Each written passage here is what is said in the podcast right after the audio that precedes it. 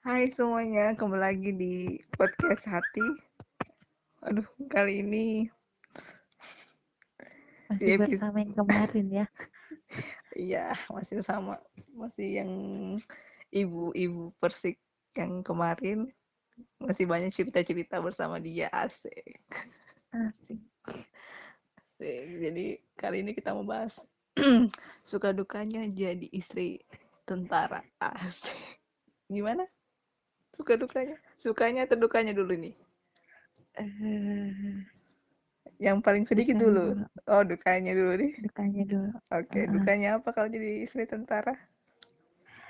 Dukanya kalau jadi tentara itu sebenarnya se- sebenarnya sedikit. Oke. Hanya mungkin menurut orang di luar sana eh, apa ih, kasihan ditinggal terus Mm-mm. tugas begini-begini ya. Mm-mm.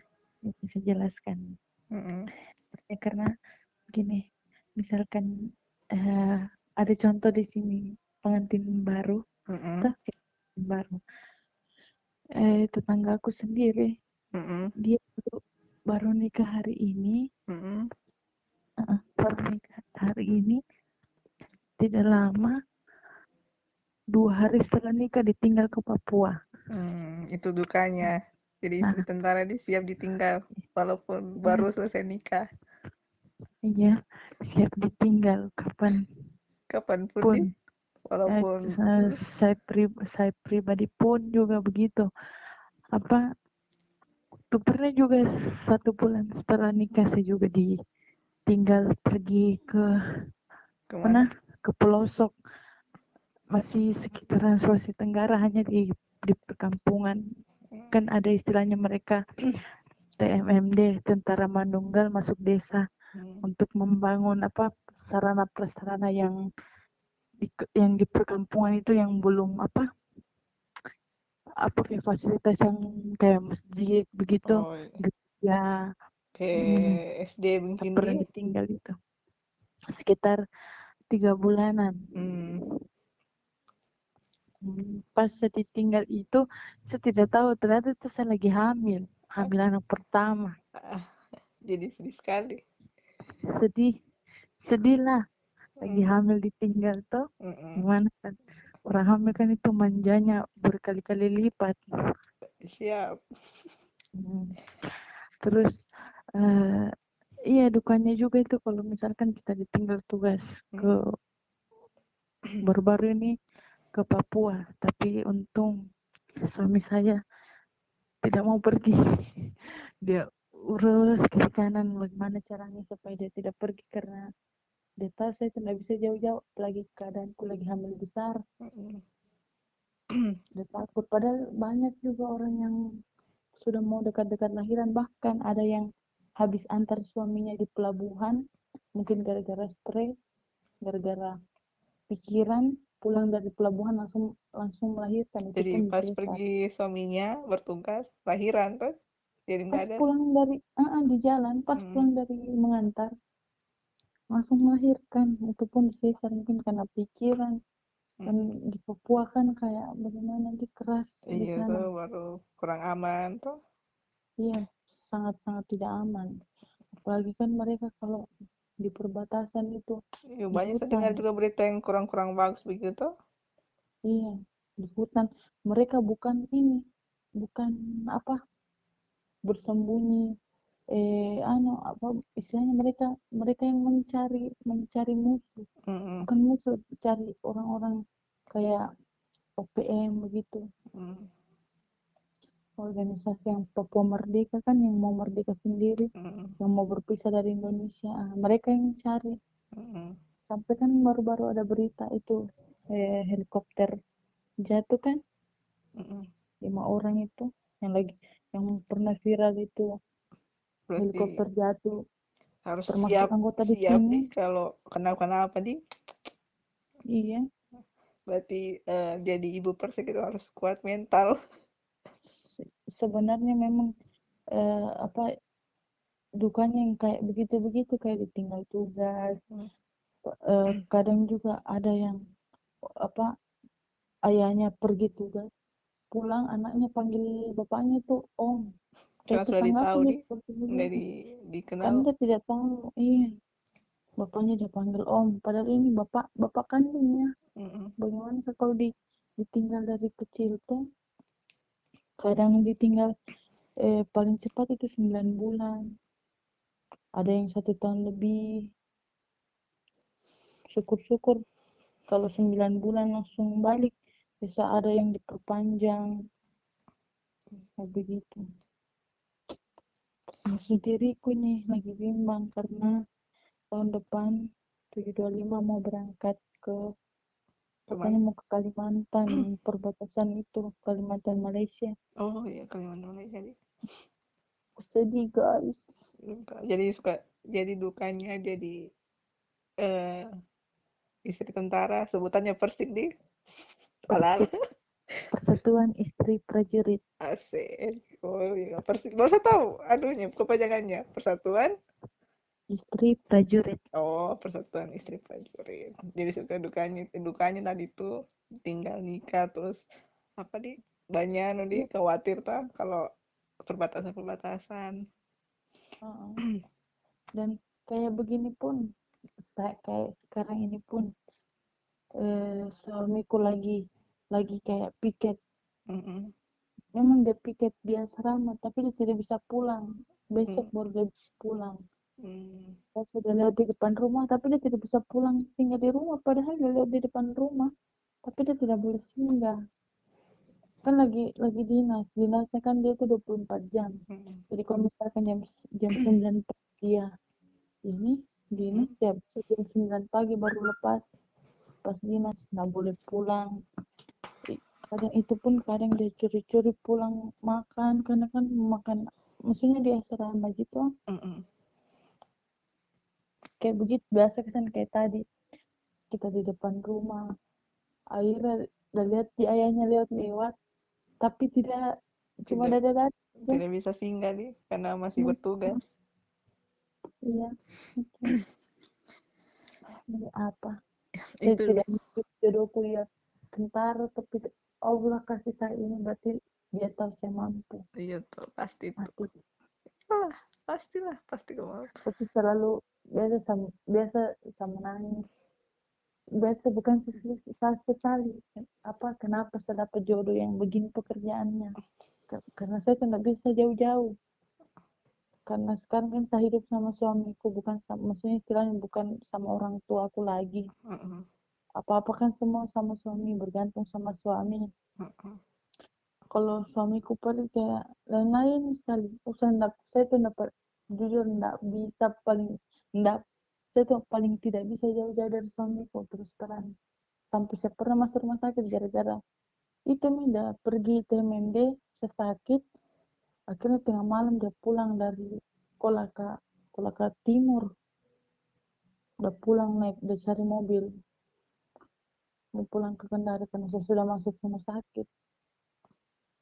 Nggak bisa saya orangnya mau pikiran pikiran ke eh bagaimana ke perempuan? Pikiran macam-macam. Mm-mm, suami baik-baik di sana tidak macam-macam. Karena kita masih berpikiran negatif toh. Nah namanya juga perempuan sifat cemburunya tinggi Apalagi masih baru-baru tuh, masih awal-awal. dia Kan tapi baru-baru berapa sekarang sudah. Tahun? sekarang mau jalan eh Desember eh, apa? November tiga tahun. Asik. Tiga tahun deh. Tiga tahun Dari rasa nih, tiga tahun. Hmm, masih seumur jagung Mm-mm. Pa- Masih wajar lah, masih cemburu-cemburu tuh. Iya. tapi sekarang sudah ada anak pasti laki-laki juga berpikir apalagi kayak mereka begitu tuh mau berpikir mau macam-macam apalagi sudah ada anak apalagi anaknya kita perempuan Tapi kalau kaki pun dia, saya akui Ji, sabar sekali. amin amin Tadi itu ya dukanya yang tuh, kurang sekarang ajar yang happy-happynya dulu. Sukanya bagaimana? Kan sudah dukanya tuh, dukanya sekarang sukanya sukanya. sebenarnya sukanya itu tergantung dari suami masing-masing Oh, ada itu. juga suami yang flat yang Oh, datar mm-mm. ada juga ya bukan sebangga-banggakan suamiku karena memang tidak ada seperti dia di sini tapi saya tidak tahu saya tidak tahu tuh karena apa nih buktinya waktu saya saja menghadap menghadap nikah? Pesannya ibu-ibu senior di sini. Bukan pesannya sih. Dia bilang begini yang mana istrinya ini Pak Pak Zulkifli? Oh seanu acungkan tangan izin ibu saya. Saya istri dari Pratu Zulkifli kan. Kebetulan pangkatnya suami itu situ masih Pratu tapi saya mau nikah. Dia bilang begini oh beruntung katanya. Beruntung. Eh apa dapatkan suami seperti Pak Zulkifli itu orangnya baik tidak neko-neko suka senyum bla bla bla ah itu suka senyum yang saya tidak suka eh tunggu tunggu tunggu kembali ke dukanya kalau yang itu apa kalau sebelum sebelum nikah itu ada itu yang biasa apa namanya yang kau sering bilang waktu awal-awal itu menghadap menghadap itu duka kah atau sukanya menghadap itu perjuangan mau nikah ah iya tuh tidak ada sukanya waktu menghadap juga terus itu susah. Orang menangis terus. Jadi buat yang mendengarkan ini jadi kalau sebelum menikah itu harus menghadap dulu tuh ada prosesnya. pertama menghadap ah, menghadap ke kesatuan suami Mm-mm, calon suami. Mm-mm, Ah, menghadap itu pun menghadapnya bukan menghadap sekedar ditanya-tanya dari mana asal apa asalnya dari mana suku apa mm-mm, tidak kita di, di, ditelusuri betul-betul. Secara detail bahwa kita tidak ada tersangkut hukum apa pun. Mm-mm, mau keluarganya kita nenek moyangnya kita kak atau iya dicari tahu betul-betul. Mm-mm, neneknya nek, neneknya nenekku saja. Ditanya. Maksudnya di- dicari tahu tuh eh, apa apakah pernah ada keterkaitan dengan hukum ini kayak Oh, penjara kriminal begitu? kriminal begitu? Kriminal ada ah. mungkin. Baru belum lagi di asrama menghadap di asrama dulu. Di asrama itu kan istilahnya di sini istilah senior semuanya mm-mm. toh senior. Jadi kalau misalkan kita menghadap mana kita menghadap pakaian ini Pakaian lengkap pakaian nih baju pakaian lengkap pakaian eh, apa pakaian seragam eh, pakaian seragam kerja kita bilang di sini. Mm, harus pakaian lengkap bawa map. Itu map itu berisi tanda-tanda tangan apa istilahnya kita mau pergi minta tanda tangan tapi tidak semudah itu.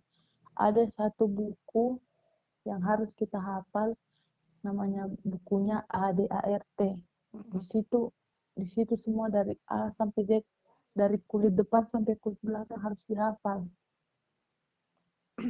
pokoknya banyak sekali saya sampai biar mandi sama menghafal eh nah kan saya tinggal di rumahnya orang di rumahnya seniornya suamiku saya menghafal sambil cuci piring sambil masak sambil mandi pokoknya buku ke mana-mana saya bawa karena kalau tidak begitu kita menghadap terus ditanya ada satu kata yang salah kita disuruh pulang kembali Nggak jadi di tangan.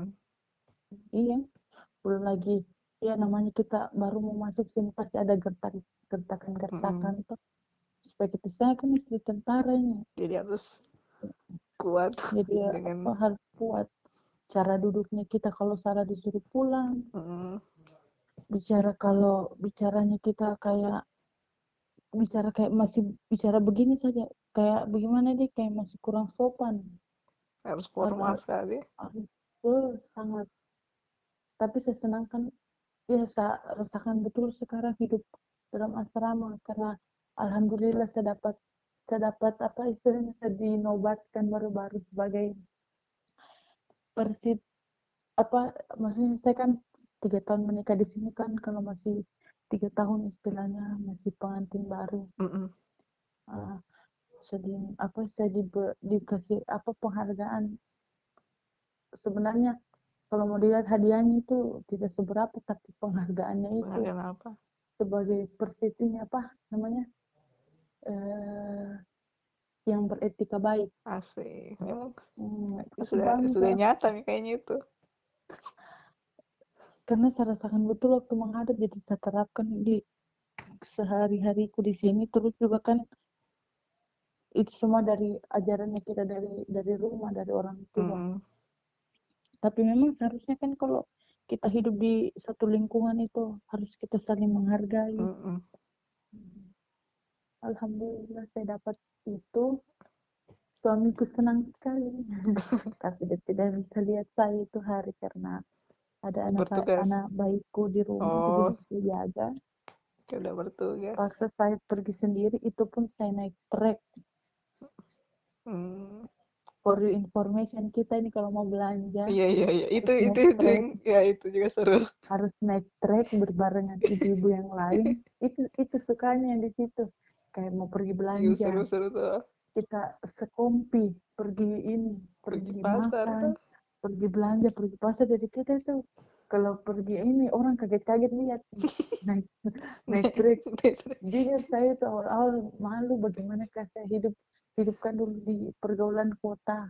Jadi naik-naik begitu kan saking masih kaget. Biasa saya tutup mukaku jangan sampai ada yang lihat saya tapi sering berjalannya waktu. Ya sudah ini nih kehidupanku harus saya terima. Karena sudah di sini karena jodohku memang pekerjaannya seperti ini jadi harus saya terima eh, apa lingkungannya. Eh, kayak begini belanja sama-sama ibu tapi saya senang juga. Karena istilahnya kita kan eh, sebulan sekali dikasih turun belanja selama waktu sebelum ada pandemi ini kan kita naik truk sama-sama pergi pasar sama-sama dulu kita pendengar kalau sebenarnya ini asrama ini agak jauh tuh dari kota jadi sekali. Jauh setengah jadi kita Jadi turun kota tuh kita excited sekali kita. Jadi kalian senang jangan sekali harap ekspektasinya asrama tentara itu uh perkotaan bukan jauh. Jauh jauh pesan Eh, tapi eh, kayaknya cuma 725 yang jauh dari kota Oh ya kan. batalion-batalion lain anu rata-rata di tengah kota Hmm. tapi ada juga bagusnya kita bisa irit Mm-mm. tuh karena kalau tinggal di kota bagaimana Kak? karena kita ini saya pribadi kalau sudah turun di kota sembarang mataku mau melihat mau beli ini mau beli itu Mm-mm. serunya kita kalau naik anu apa di asrama misalkan ada acara kita berbondong-bondong kita naik trek sama-sama Mm-mm. membesuk orang sakit. Biar sampai di Moramu kita naik trek juga membesuk. Seru itu serunya. Mm, itu itu yang saya salutkan dengan yang namanya Persib. Kuat sekali persatuannya mereka. Karena Mm-mm. memang kan Persib organisasi yang diakui di Indonesia. Mm-mm. itu aku aku bangga guys. Kalau polisi apa dia? di Oh Bayangkari nih kalau. Bayang, ah, ah, Oh Bayangkari ada penjangan nggak kalau bang Bayangkari? Nggak ada. ah Bayangkari ada kah penjangannya? Atau nggak ada? hmm, Bayangkari saja. kurang tahu juga itu Kalau polisi kan di tadi tuh persatuan istri prajurit. iya iya itu nah saya anukan kembali kedudukannya selama menghadap kayak kita harus belajar begitu eh, misalkan kita menghadapkan bukan cuma kita ada pasangan-pasangan lain jadi kalau misalnya kita menghadap tiga orang satu orang yang salah kita harus ikut kita juga ikut-ikut salah Oh jadi kalau kita menghadap benar itu nggak sendiri ber, berdam- bersama-sama yang mau menikah juga. sebenarnya bisa sendiri Mm-mm. hanya takut takut dimarah hanya Oh, marah sih mereka mm-mm. cuma ajarkan kita bahwa kehidupan di sini tuh seperti keras, ini toh, iya bisa disiplin. dibilang juga keras disiplin Mm-mm. lebih tepatnya karena apa ya karena kan istilahnya kita ini yang lebih sering ditinggal tugas sama suami Mm-mm. jadi kita harus pintar-pintar namanya bertetangga jaga Mm-mm. diri Mm-mm. sopan apa apa jaga etika tuh di dalam Mm-mm. karena di sini kan banyaknya namanya senior gitu. Baru di sana kan banyak seperti yang kau bilang biasa, banyak budaya toh, bukan orang-orang Iya, Sulawesi Tenggara saja tapi dari luar toh. dari Sabang sampai dari Merauke ada mereka jadi harus harus pintar-pintar anu tuh bersikap karena Iya, beda-beda pintar-pintar bawa diri. Mm-mm. Karena di sini bukan cuma satu kepala yang ada, beratusan kepala yang ada di sini. Mm-mm. Gitu. gitu Al- Jadi ada kayaknya hal paling kocak kalau ting- hal tinggal di asrama paling Oh iya, lucu paling lucu tinggal di asrama selama tinggal di asrama tentang apa mungkin pas ada kegiatan apa yang paling bikin oh iya lucu kegiatan apa kita di sini, Mm-mm. kalau kegiatan seru, Mm-mm. karena yang seperti seperti itu yang bikin rame. Kayak Mm-mm. misalkan 17 Agustus ada perlombaan kayak Mm-mm. istri suami gendong istri Hmm, itu pasti istri lucu gendong suami kayaknya saya masuk di kategori istri gendong suami tapi saya tuh jujur terus terang di asrama saya tuh jarang keluar Hmm. Saya dari gadis memang kan saya orangnya begitu kalau dia sudah di rumah itu pasti di kamar saya bawa sampai sekarang kadang saya keluar kalau cuma kegiatan itu Hmm. kan harus kegiatan saya langsung pulang di rumah Hmm. gitu. sebenarnya kalau kayak kegiatan-kegiatan begitu saya tidak pernah ikuti pernah saya ikuti apa kecuali kayak lomba 17 Agustus kalau menyanyi saya ikut saya ikut menyanyi Hmm. atau ulang tahun baru saya ikut acara menyanyi apa lomba menyanyi Di gitu asrama itu banyak kegiatan.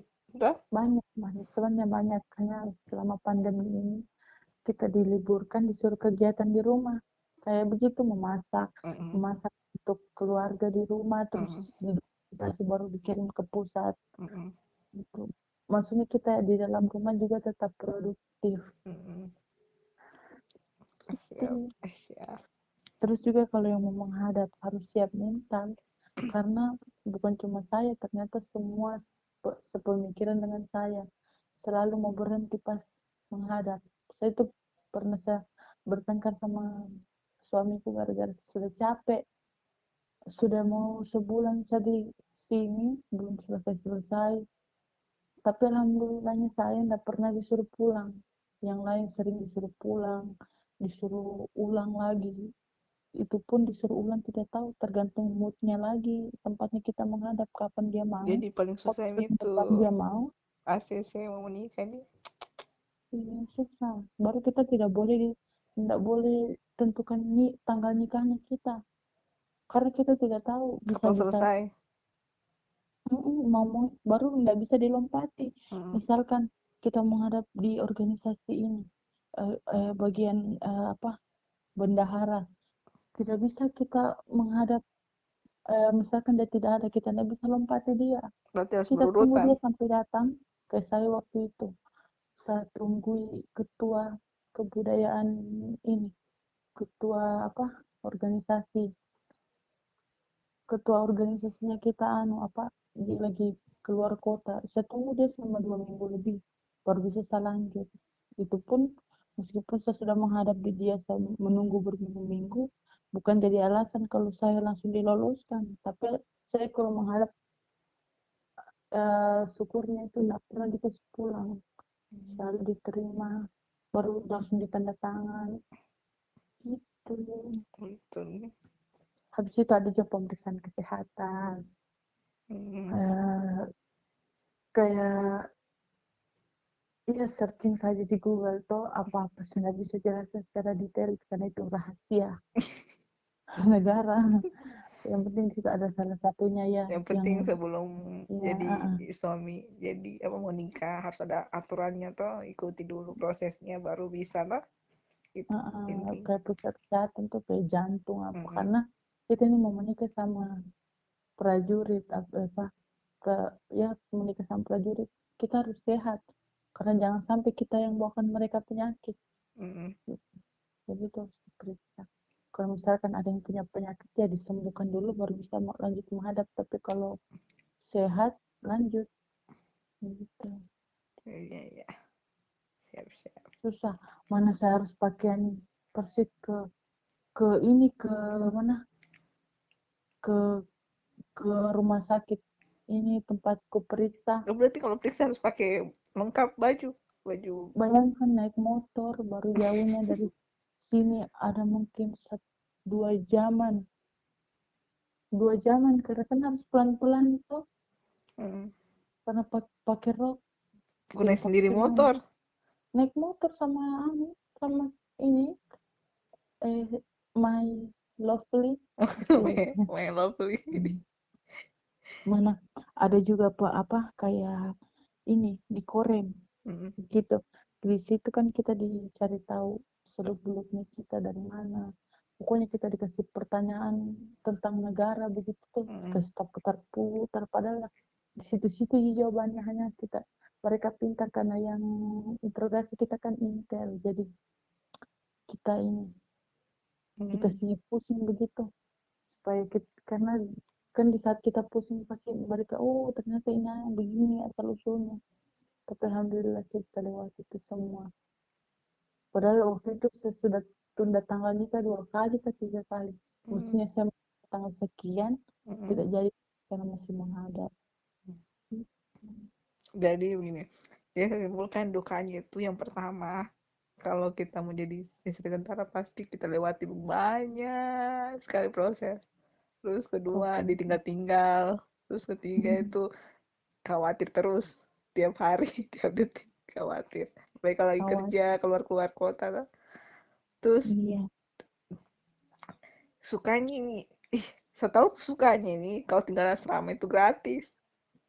Dapur dari semua Pikirnya gratis iya lah nama tinggal di asrama kan listrik listrik apa semua air Iya, ditanggung jadi kalian negara kalian harus itu itu kalau kalian lihat dengar itu semuanya pendengar tapi jangan terlena karena takutnya kita terlena dengan kehidupan dalam sini kita lupa menabung. Kita hmm, itu na- maksud beli tuh rumah enaknya enaknya tinggal di asrama karena gratis masih bisa menabung tuh iya itu enaknya bisa menabung. Hmm, ada kadang-kadang juga ada ya segelintir orang keenakan ya tidak menabung. Pas keluar tidak punya rumah. Hmm. itu maksudku enaknya tuh bisa menabung. Kan tidak sama yang lain tuh pekerjaan yang kalau su lain. kalau sukanya sebenarnya eh, untuk sukanya untuk saya pribadi tuh Hmm, selain ada kegiatan-kegiatan seperti itu sebenarnya tergantung dari suami masing-masing kalau dari suami itu kan dia orang yang mengerti. Saya saya jujur sampai sekarang sudah mau sudah mau tiga tahun saya nikah cucian itu saya tidak pernah sentuh. Oh berarti ini kepribadian masing-masing toh? Iya. Dari iya. dari yang punya pasangan. Pokoknya situ di rumah eh, terserah saya kapan saya bisa masak. Memang kalau memang saya tidak bisa suamiku eh, apa paling makan yang ada dalam rumah karena juga dia juga tidak sembarang mau belanja makanan-makanan di luar kecuali memang kepepet sekali. Kayak saya misalkan tidak enak badan atau saya lagi sama orang tua di ini di rumah orang tua nginap mau tidak mau tapi lebih banyak dia masak sendiri. Tapi kalau selama saya ada, ada di rumah pokoknya yang saya kerja itu sebelum ada anak sama sesudah adanya anak sekarang sama terserah saya mau masak jam berapa dia tidak pernah komplain sama mau saya. Terus kak pokoknya intinya jangan saya itu tidak boleh sakit sama anakku. Anakku yang lebih utama dulu sekarang. Jadi jadi sebenarnya ini kepribadian berapa iya suaminya ter- gitu. kembali kembali ya Hmm, syukur kalau dapat suami mengerti tuh. Mm, mm. Atau Hmm, mungkin kalau karena Kak dapat Kifli dia mungkin sudah terbiasa mungkin masak sendiri. Kan kalau tentara kan biasa masuk-masuk hutan tuh masak sendiri tuh. Iya tapi ada kadang-kala kan ah, ya ada orang sudah ada istri ya semua istri yang kerja Ya, bos berarti terga- tergantung pribadi masing-masing. gantung pribadi masing-masing. Berarti lebih banyak su- dukanya. Itu. Tapi iya. seru iya juga. iya, karena saya dukanya karena memang saya mau ditinggal-tinggal saya tidak bisa. Hanya harus saya terima tuh so, pekerjaan suami Mm, kan mm, harus apalagi sekarang adanya anakku masa mm, saya mau begitu terus melarang-larang terus. Mm, baru dia selalu ikuti kalau saya larang pasti dia tidak pergi dia usahakan bagaimana meskipun kadang namanya sudah jelek karena dibilang suami takut istri lah dia tidak peduli. Dia suka diganggu seperti itu di sini toh dia tidak peduli yang penting saya senang. Tapi masa mau begitu terus apa sudah ada punya anak sekarang. Nah setidaknya cuma kalau suami ke mana-mana itu selalu doakan jaga saja dia apa temukan dia dengan orang yang baik jauhkan dia dari hal-hal yang tidak baik dan yang buruk pokoknya dia pulang kembali ke rumah dalam keadaan sehat tanpa kurang satu apa pun pokoknya dia sayang sayang anak istri itu saja saya minta saya minta bilang limpahkan rezeki yang banyak-banyak tidak yang penting cukup. Jadi itu aja kali. Asik. Mungkin suka yang dukanya. Jadi tambah detail nanti jatuh mataku iya. Jadi pendengar setia podcast hati itulah isi hatinya istri tentara Yaumil Khairanun alias Ulfi. udah nyambung ya nama Yaumil panggil Ya Ulfi itu juga nanti kita bahas. Kalau ada yang mau bahas yang lain bisa komen di Instagramku toh. Atau di Instagramnya Yomul Keranun bahas podcast apa tentang apa saja kita bahas. Iya, kalau yang mau Hmm, tanya-tanya iya lagi, mau tanya-tanya apa? silakan. Kalau saya nama kalau Instagram kan Tiffany Helga pasti sudah tertera di Yanu Podcast. Kalau mau komen, nah kita juga punya anu di apa? YouTube channel, YouTube channel. YouTube channel. YouTube channelnya apa bu? Yamil Hairani. jadi yang suka dengar-dengar cover-cover lagu, mau cover lagu apa bisa di komen di YouTube-nya. Toh, Dan ibu. bagi cewek-cewek yang mau tutorial-tutorial make up, Mm-mm. silakan eh, searching channel YouTube Helga Tiffany, Asik. tapi ujungnya Y bukan I ya, Iya. karena ada juga yang ujungnya I. Mm-mm. Ujungnya Mantap. Y Mm. dia.